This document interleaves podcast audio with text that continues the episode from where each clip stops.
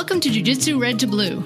I'm Tish Durkin, and after the last two long and winding trudges through the politics of school shootings, this week is going to be a short and easy stroll.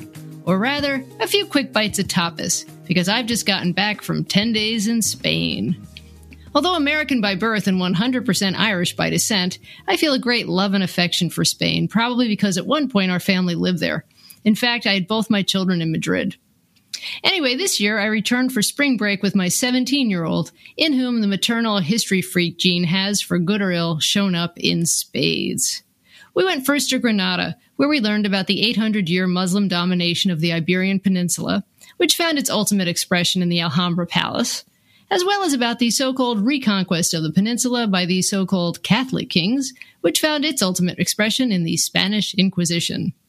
Then we shot back up to Madrid so I could torture my no longer little cielo with rhapsodies about pushing a pram here or having our very first taste of ice cream there, and also focus on the Spanish Civil War. In short, I was going to immerse myself in the history of Spain by way of taking a much needed mental health break from the political madness in the US. Alas, it turned out that for an even semi conscious present day American, to plunge into the history of Spain is to come up dripping wet with parallels to the political madness in the US. Not, I hasten to add, perfect parallels. I know it may seem like nothing more than a sad reflection of my own obsessions that I would look at the Spain of Francisco Franco, let alone the Spain of Ferdinand and Isabella, and see markings of MAGA everywhere in both. Then again, sometimes it is in looking at the cruelties and follies of very distant times, places, and circumstances that we can most clearly see the cruelties and follies of our own. Actually, for purposes of this podcast, I'm going to skip over the cruelties. You don't have to be a historian to consider the term Spanish Inquisition as shorthand for a very long running reign of religious terror, nor to recognize Francisco Franco as a dictator covered in the blood of his own people.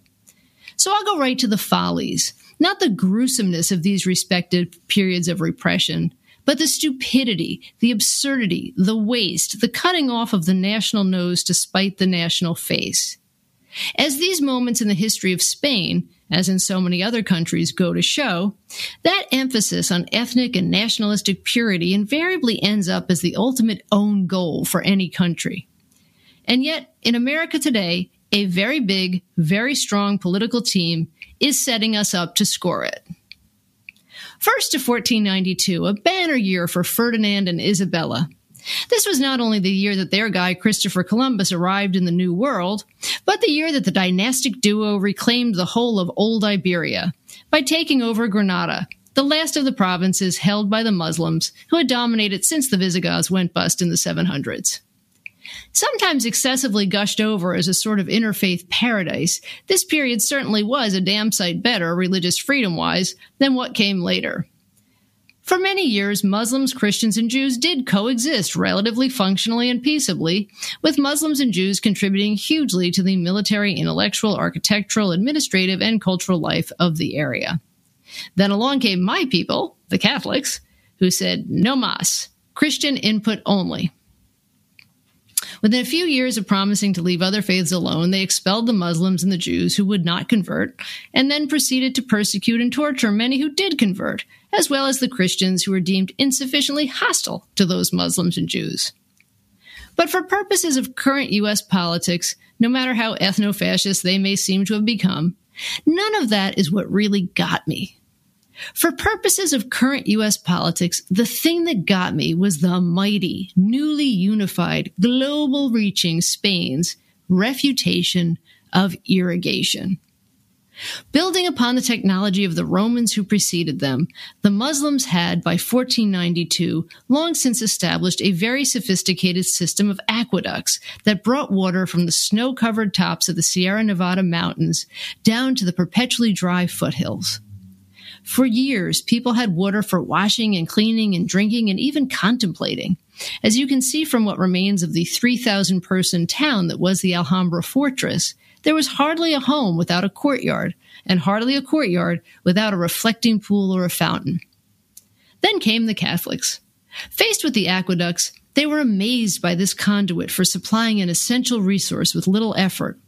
A little too amazed, in fact. They hadn't built them, they didn't understand them, so they destroyed them, or let them fall to waste. That's right. Faced with a choice between A, acknowledging, learning the how to's of, and using an achievement made by a group it was in their interest to brand as inferior, or B, placing themselves at constant risk of dying of thirst, they went with Plan B. Now, is there anyone alive in 2023 who could look back on that decision and think that it enhanced the power of those who made it? Anyone who would think, hey, smart one, I'd plug up those pipes myself. Well, yes. Anyone in the MAGA movement, because they are busily doing the exact same thing, exhibiting a reflexive hostility toward knowledge on almost any subject if that knowledge doesn't come from one of their own. They see piles of data, see and hear year upon year of clear real life examples on gun violence and COVID rates and climate change and God knows what else, and say, nope, not for us. Keep your vaccines and your statistics and your elitist expertise. We don't like the folks who tend to come up with the fact based solutions, so we'll double down on ivermectin and kitty assault weapons and fossil fuels and basically go with the present day equivalent of paying peasants to drag the water down the mountain on mules.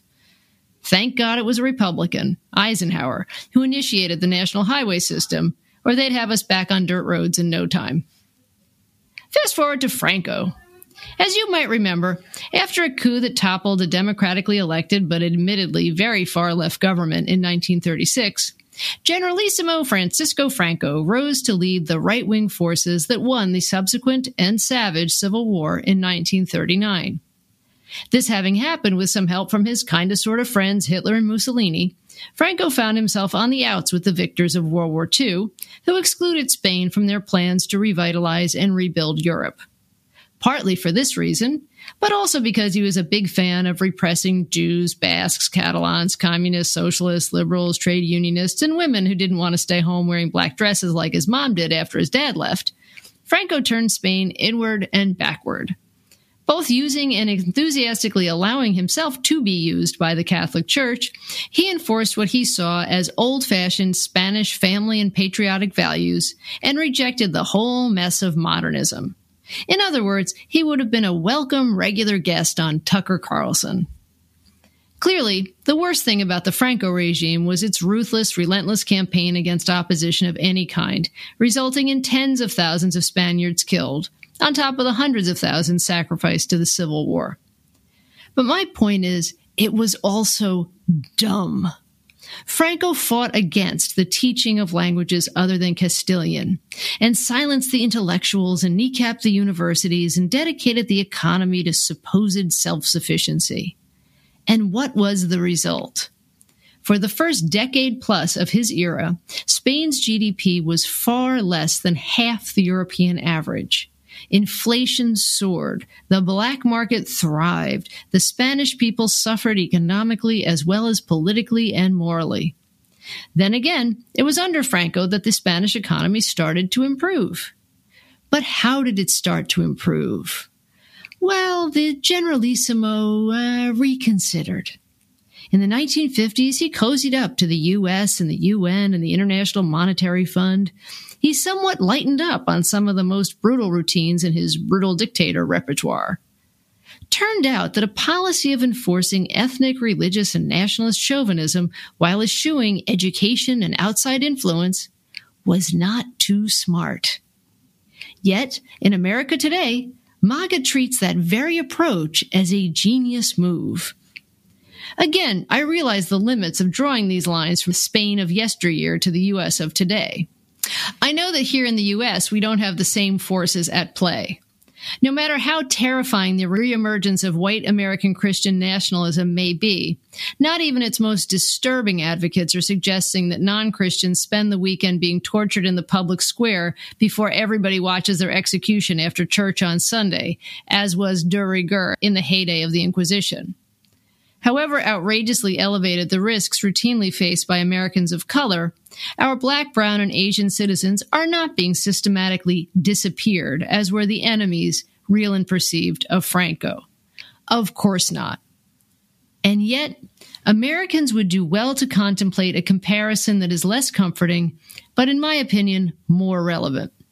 Certainly as of the 15th century, and even as of the early 20th century, Spain had no idea of itself as the beacon of liberty before all the world.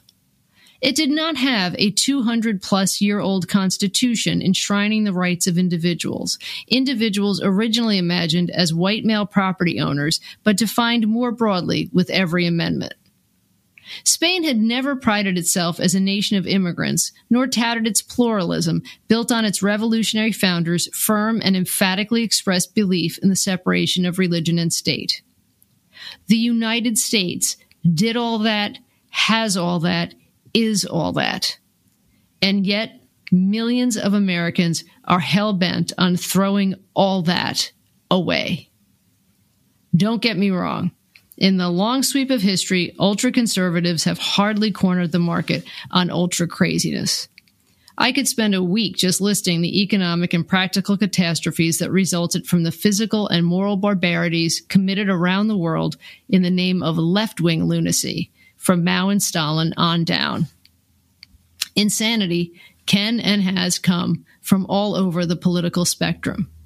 But at this moment in the United States, it is coming from the right. And so it is right wing extremism that must be fought from the left, from the center, indeed from the non extremist right, or whatever remains of it.